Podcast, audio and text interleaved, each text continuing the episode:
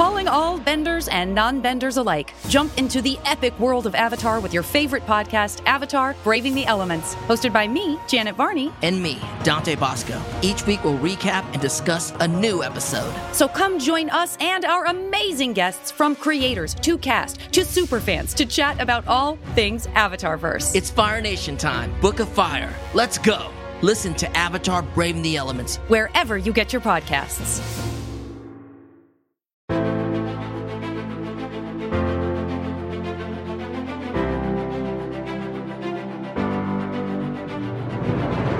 To Marvel Vision, a podcast about the MCU, Marvel, and specifically WandaVision. We're going to be talking about episode four of WandaVision on. We interrupt this, this program. That's Thank you, Pete. Wow, way to show and not tell, Pete. I'm Alex. I'm Justin. I'm Pete. And Shouty Pete. we are ve- very excited to talk about episode four of season one, maybe the only season. We'll know. Uh, right now, it's a limited series. We'll see what happens. Um, Alex, stop talking gonna- about these harsh realities. Uh, yeah, jeez. Maybe this is the final season of humanity.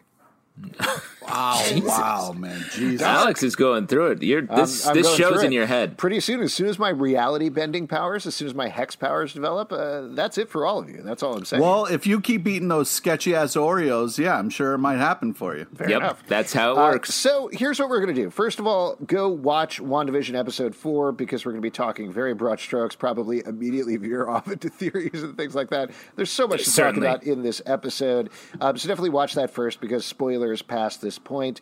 Um, we probably could talk just quality wise what we thought about this episode versus the other episodes, as well as theories and speculation and Easter eggs and things like that. But before we do, it's time for everybody's favorite segment, or rather Pete's favorite segment, uh, which is corrections and additions. Corrections Yes. and additions. And Uh, just now, so we're clear, interrupt this is this when program. this is when Alex walks us through things that he found that he said incorrectly, and Pete and I don't ever acknowledge any mistakes. That's right. Yep, pretty much. Uh, so the first one, right off, uh, this is one we called right off at the beginning of the third episode. I griped about the lack of episode titles for the show. Yes. The little caveat here is we actually taped episode three of our podcast before they released episode titles. Now they are there. I'll read them off so I don't get them wrong. Uh, first one is filmed before a live studio audience. Second one is Yep. don't touch that dial. Third one, now in color, and the fourth one is we interrupt. We this pro- interrupt this program. he gets it.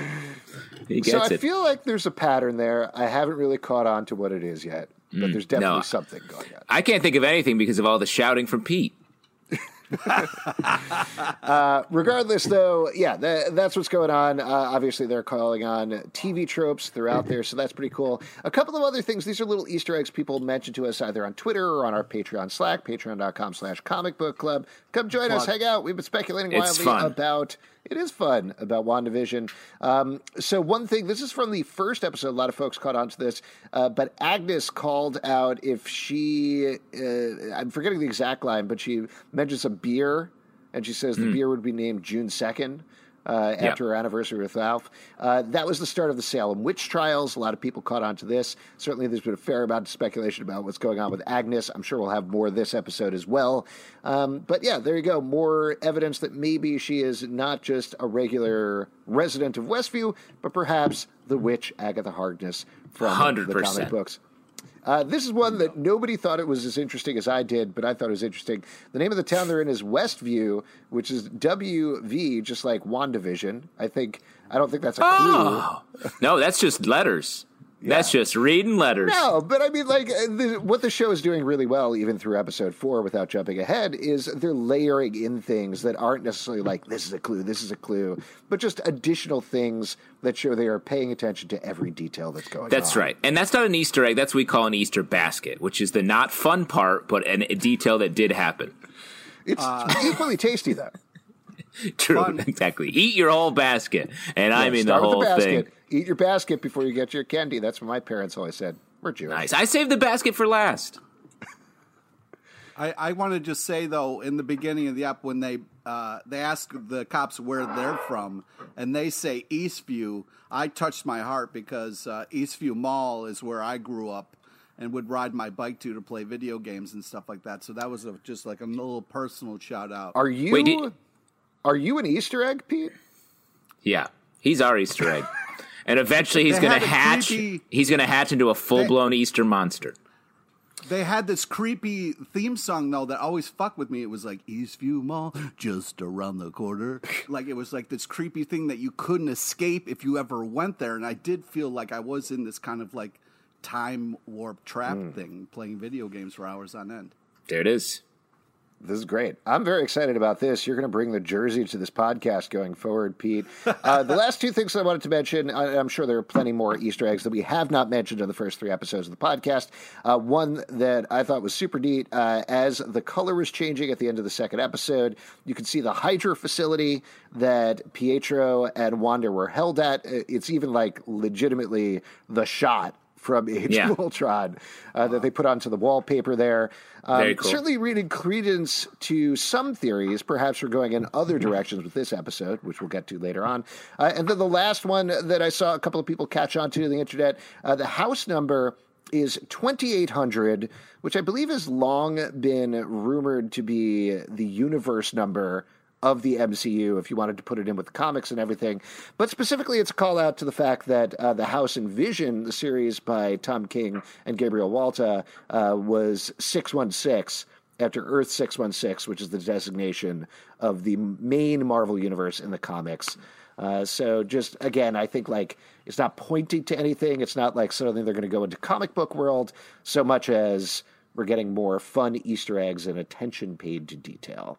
Right. And the um, one other thing, the headpiece um, from Mm, uh, uh, what's his name, the villain Grim from the Vision from Grim Reaper, the the Vision Yeah. series, um, that is uh, at least partially perhaps used as a source material here, was hidden in the um, credit sequence. I want to say the Yeah, title I, I think we. I feel like we talked about this actually Did because we? we? had a went on a whole riff about Wonder Man and whether they're going to turn Vision into Wonder Man at the end or something like that. Yes. but again, there's probably many more things we didn't catch on to. Let's move into episode four proper before we talk about plot points or anything like that because a lot of stuff is going on here. Uh, this, of course, is the episode that does, as I speculated, took us outside. Don't you Hold for applause. Hold for applause. Don't you fu- don't like list the things that like points that like oh I missed all Drop. this and then be like oh I got this one thing right. I mean, I mean, you gotta be proud of myself. You, well, you gotta call I it got when to you get see it back it. somehow. Yeah, That cred. I mean, how many Uh, times did Babe Ruth point to the outfield and then he finally hit a home run? Right? Hey, one out of a hundred is still one out of a hundred. That's what I'm talking about. Uh, That's a hell of a anyway, motto. This is the episode that takes us outside. uh, we loop back to the very beginning. We go back even to the blip, which I'm sure we'll talk about. Big deal right there. Yeah. Follow Geraldine. She disappears into the dome.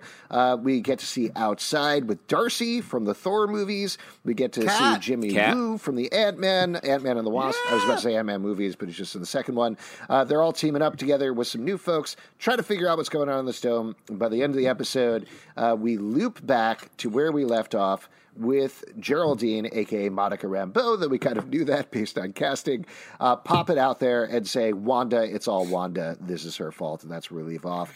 Um, so that's the broad strokes of the plot. But uh, what do you guys think about this episode? Very different episode, obviously, because we're not in sitcom land at all at this point. Yeah.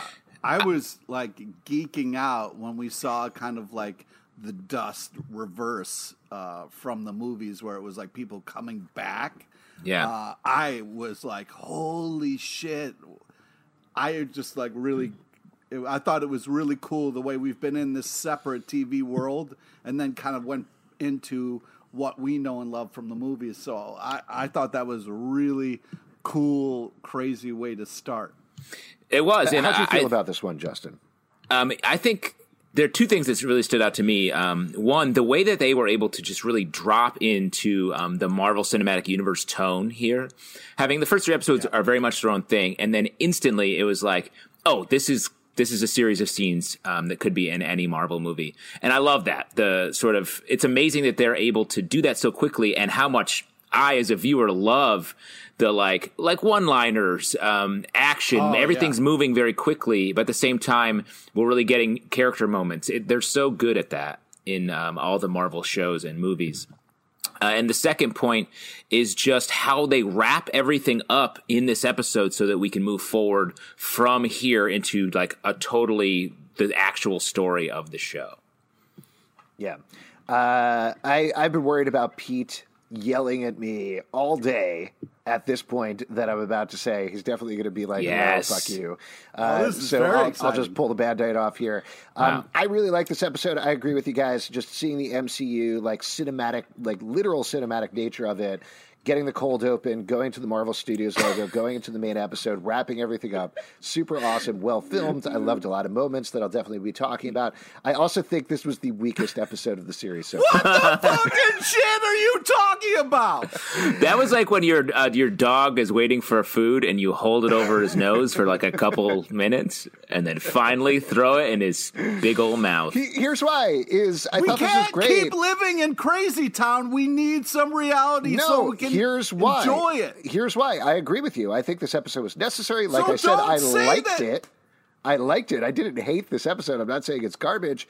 What I'm It saying sounds is like that's what you're saying. Something that we've been talking about, or at least I've been talking about with the first three episodes, is I've been trying Sounds to look like at them as like talking. an episodic nature. Like how do they work as an episode of television? Because even though they produced Falcon and the Winter Soldier first, this is the first chance we've seen Marvel Studios do a TV show. So are they Yep. trying to do the classic? Oh, it's more of a six-hour movie, or are they actually trying to do TV shows? So far, they've been really successful on multiple levels in each individual episode of layering in little tiny bits of the plot, making it work as a classic sitcom, but also tying into something emotionally with Wanda and Vision.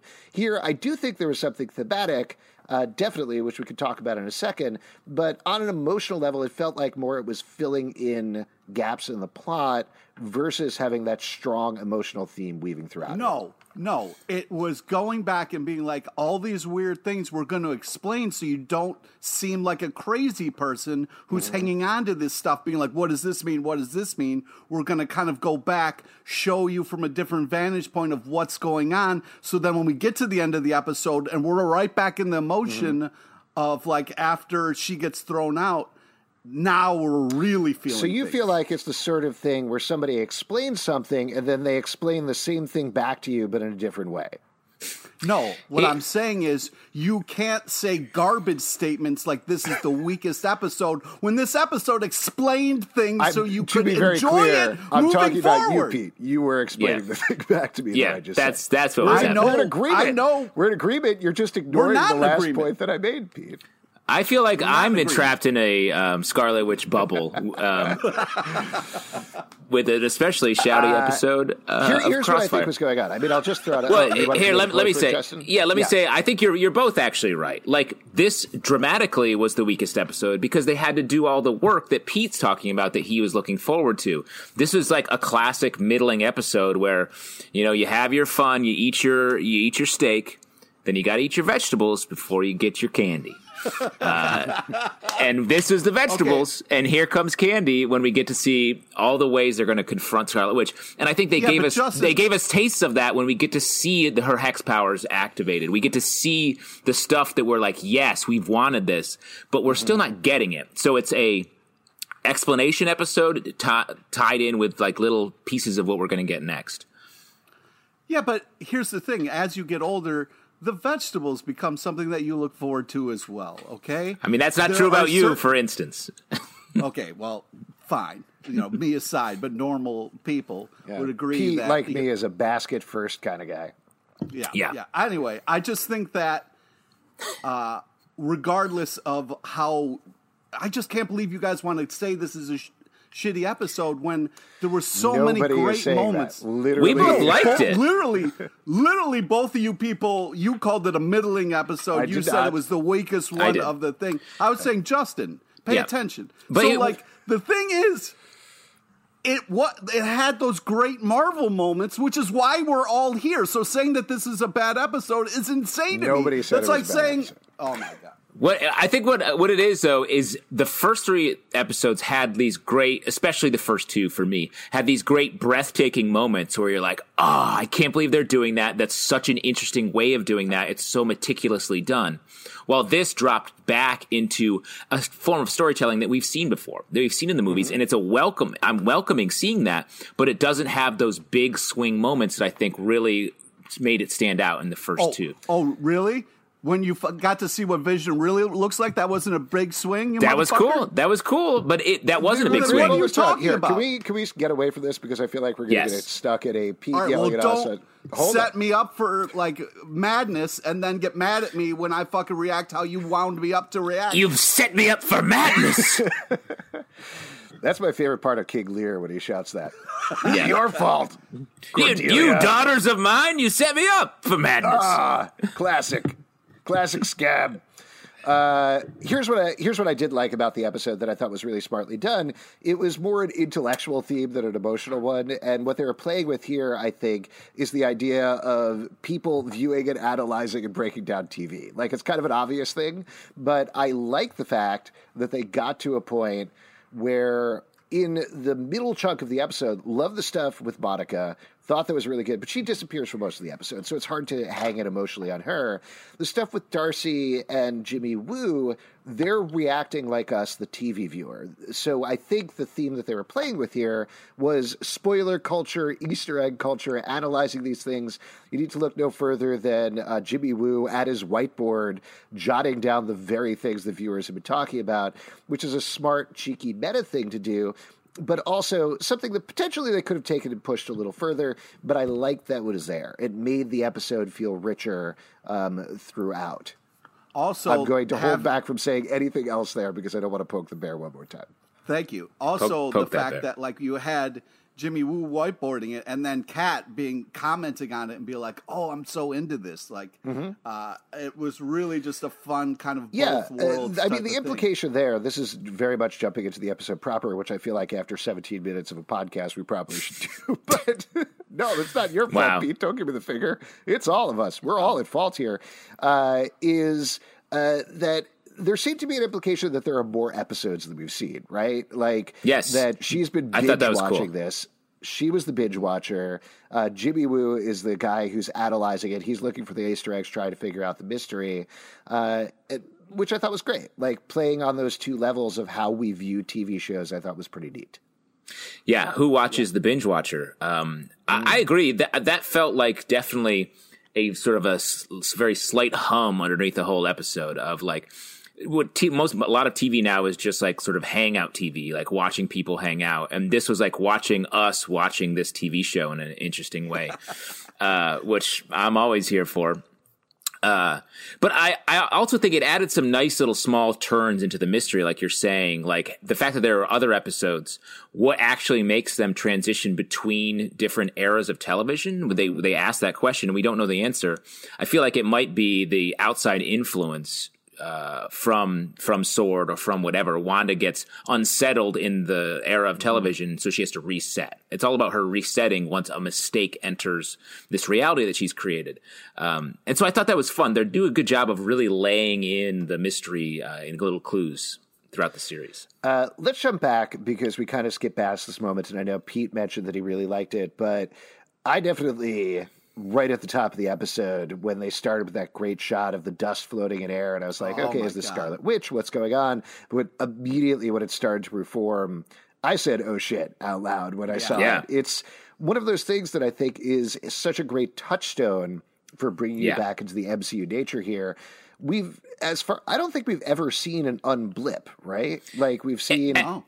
At first, I didn't know what it was. I was like, "Oh, this is a weird thing." I don't know. And then I was like, "Oh, of course, it's a reverse of the blip." Like that was very cool.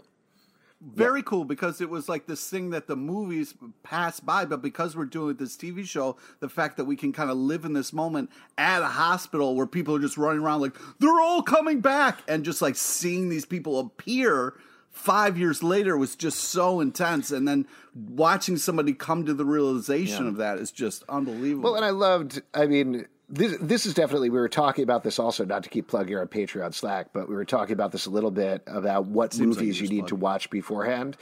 It's super necessary not just to watch Endgame, but also Captain Marvel before before this, because Yeah. you hear Captain Marvel over yeah, you do. yeah, over Monica Rambeau reforming. Uh, clearly, we find out that her mom has died, which is super Oh, sad. sad. Uh, and then we get a little hint of her with the uh, captain. Was she Maria Rambeau? Is that Maria, what it is?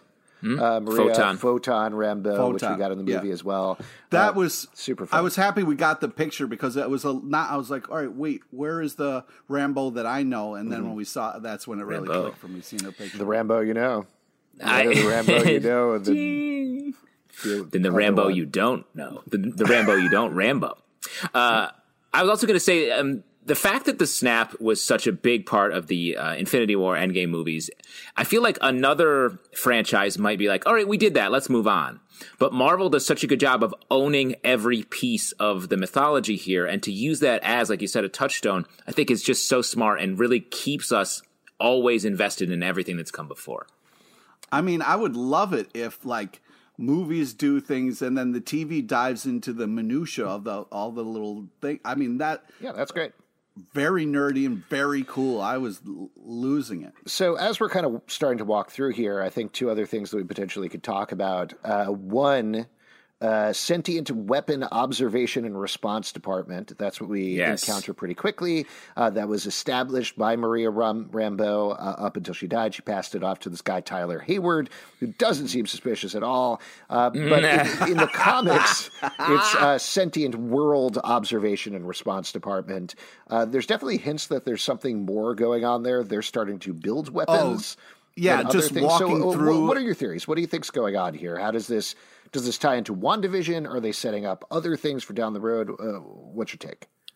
feels like they're setting up other things um, for down the road. I think um, the fact, the difference between weapon and world, I, I think is huge. Sentient weapon are like humans; they're like superheroes essentially. So the fact that they're trying to control them sort of reminds me of the comic book Civil War, the Iron Man side, the Hero Registration Act, like a lot of things in the comics that uh, end up being villainous or something that the heroes have to rally together to defeat.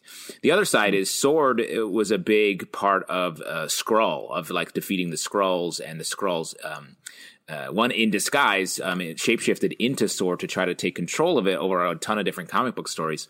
Maybe that's another direction we're going to get here. Yeah, I mean, Yeah, I oh, mean, go ahead. the Pete. fact that like when they're walking through and it looks like they're building giant evil robots, uh, I was just like, I think that was a space shuttle. Eh, was it? Maybe a know. Sentinel. There we go. There it is. Uh, this is a crazy connection. I did want to talk about this just because we're talking about this uh, suspicious guy, Tyler Hayward. Um, some people caught on to Tyler. Don't trust uh, anybody with that name. One hundred percent. Uh, There's no Tyler Hayward from the comics, but there was a character named Brian Hayward who was on Agents of Shield. He was working for Hydra. He was part of Project Centipede, which is like the superpower spine thing that they did. Oh for yeah, a I remember that. Yeah. People, we talked about this before on the podcast, but people have picked up a lot of potential connections to Agents of Shield. What are the chances they're actually going to tie into Agents of Shield versus just kind of like skim the surface there or ignore it entirely and it's just coincidence? I think at, at most skimming. Just like most people, skimming the surface of Shield is sort of the way that it, it happened. Pete, you think I don't know. full on I mean, the cavalry's uh, well, coming? I it, yeah, it would be interesting if it was like a shields versus sword type of thing that could happen. I don't know. I'm I'm very excited for uh more shield references just because I want to get Coulson in there. I well, mean, I- And Coulson, the cavalry. Coulson, this is interesting. Coulson actually was in there. He was in Avengers. Yeah, no shit, dickhead. I'm talking about I think things. I think I think Jimmy Woo is our our Coulson for um, perhaps the going forward. Um, he it, it's really cool to see him here, and I think um, the Ant Man and Wasp connection, obviously, but also starting to think about him from the comics, who he goes on to be to run Agents of Atlas, which is this whole other organization that I think uh, could be fun.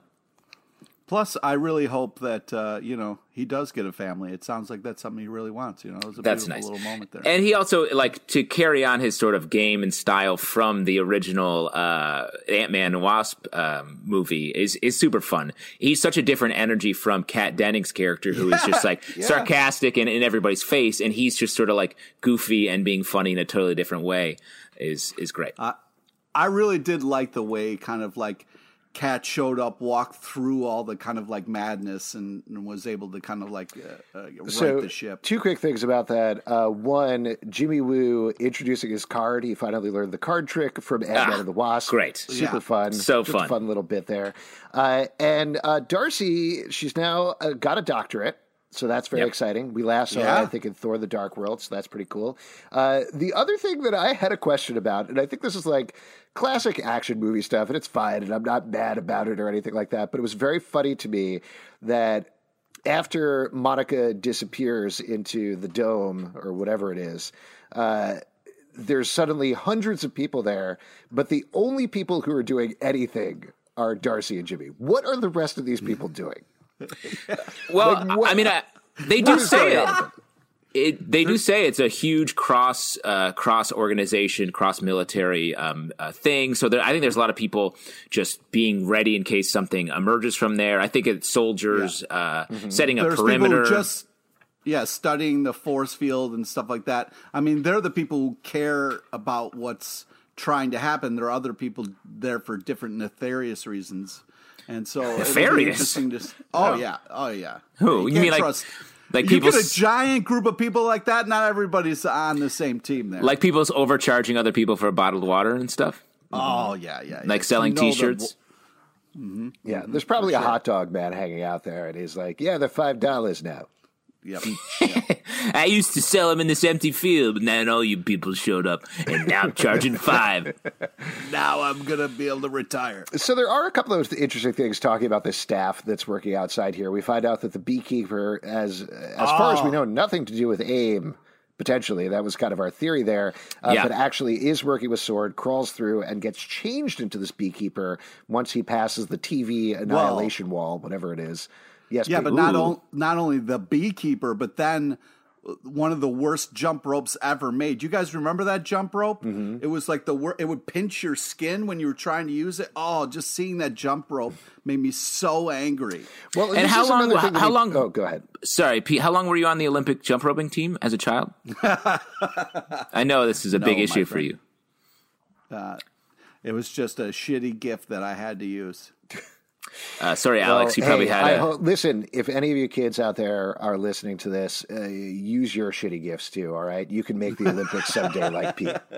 yeah, like Pete did.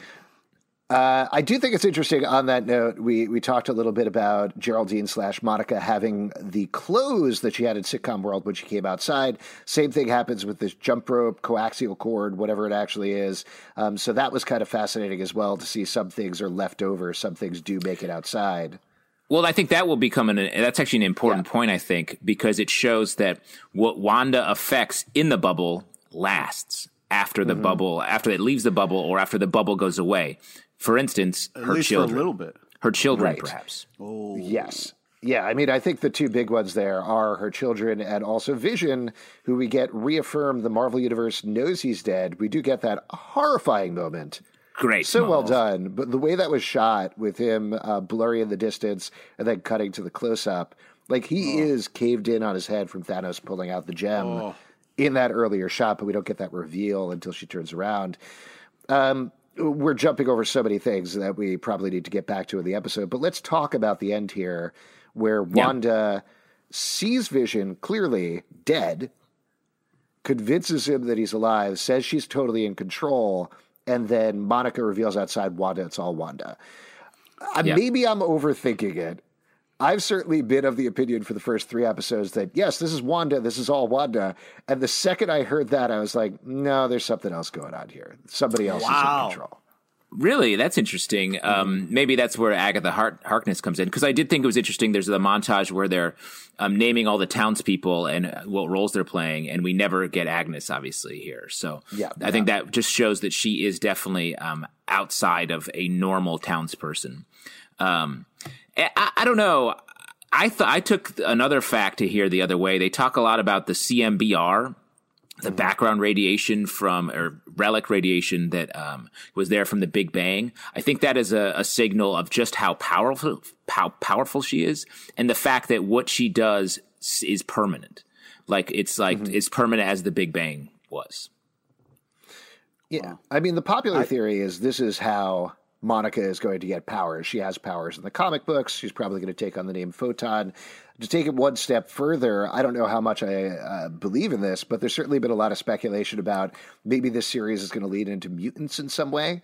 Certainly, Miss Marvel lives in New Jersey, and we know that's coming up pretty soon.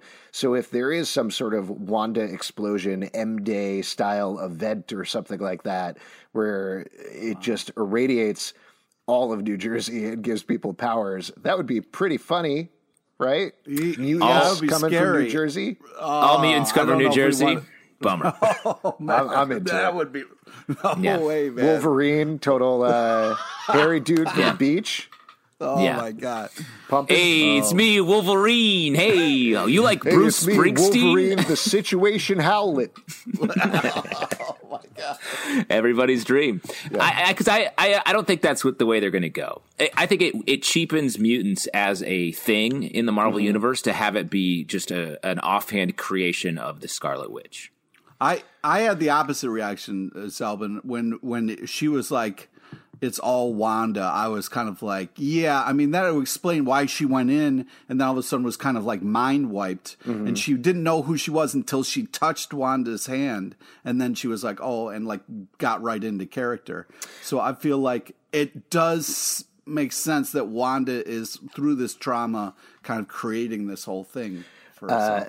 So, a couple of quick things about the residents, just because we talked about that. Uh, most of their names, as far as I can tell, don't mean anything, uh, except for the guy who plays Herb is named John Collins, which, by the way, I thought it was a very funny note where they were like, Herb, played by John Collins, Mrs. Hart, played by Sharon Davis. Yeah, that was very really funny fun. in joke thing. Uh, but John Collins, who plays plays Herb, and Sharon Davis, who plays Mrs. Hart, are both art directors on WandaVision. So Yeah. I don't think that means anything. That's just a fun little Easter egg they put Oh, in there. nod. Uh, also, I definitely don't think this is an Easter egg in any way. It just made me laugh. But Mustache Man, uh, his real name Jones. is Harold Copter, which is basically Howlicopter. Uh, Yeah. very close, which it just has a doofy name. There you go. Uh, and then the other, uh, there was one other thing. Oh, uh, let's talk about Agnes and how she does or does not connect to whoever's in witness protection because that's a very offhand thing that they throw out that's the impetus for jimmy woo being there at westview is because the person in witness protection has disappeared he uses him as a pronoun, and then Darcy enters he. So we can kind of assume it's a man. My first thought was, oh, okay, Agnes is the one in witness protection. Probably not. Uh, who is it? Like, that's got to play in at some point, right? Uh, I agree. Uh, I'm I'm curious. It could maybe this is where we get the Grim Reaper and the Wonder Man connection. Um, and maybe that's what sets her off initially because we do need to find out what triggers this trauma because it it clearly wasn't the death of the vision like we had speculated. It's something It something seems like it is. I think that's the that's the uh, underlying issue, but that's not the the actual catalyst that caused her to take over this town with her hex powers and build this TV reality. Something happened there, and we just don't know anything about what that is, and that may be the mystery that we're going to unravel going forward. I think it will have to do with Agatha Harkness, Agnes in there, and whoever this missing person um, is going to end up being. So just real quick, so you're saying if somebody you love died, you wouldn't go to New Jersey, kick everybody out of a town, and then start your own town based on television shows that you saw from your childhood? I mean, are you saying if I have Scarlet Witch's powers, or I just have to myself go to a town in New Jersey and be like, "Hey, get out of here! I'm doing a little play about my dead friend. I'm going through a loss and I need to work this out. Yeah. my friend Pete died, and he wanted me to come to this small New Jersey town and take it over briefly." Yeah. Very briefly, turn it into Tommy Boy, a fantasy of Tommy Boy. Please. Uh, I, I'm with you, if Justin. I, I, die, think beyond. you've got to reenact Tommy Boy. Uh, I agree. I mean, this is what sort of, in my mind, pushes the no. They're telling us too early that Wanda is the villain of this piece. There's something else going on here. Um, to throw out a couple of theories that are probably very wrong, but the person in witness protection could be Ralph, Agnes's husband, who keeps getting mentioned that we've never seen. Uh, It's Oh. also possible like it could be a villain it could be a strucker like we've talked about before or somebody from hydra who had to be in witness protection uh, started abe there and that's there was some sort of inciting incident event that kicked wanda into high gear here I, I, we don't have enough information yet but it's too much of a dangling detail not to follow up in some way I, feel also think. like- it, uh, go ahead, Pete. Go ahead. Uh, I, I was just going to say the fact that Kat is watching the shows and taking notes, and then the commercials came up and she didn't say anything. To me, It- it kind of is. felt like uh, that it would be Hydra. Uh, that that would be the Yeah, It they- is very they feel like funny. they're not quite look, looking into enough theories. Hundred percent. They're treating commercials like actual commercials of TV show. Like, oh, we need to watch this. Let's go to the bathroom. Yeah. But it's like, Yeah, no, those are clues.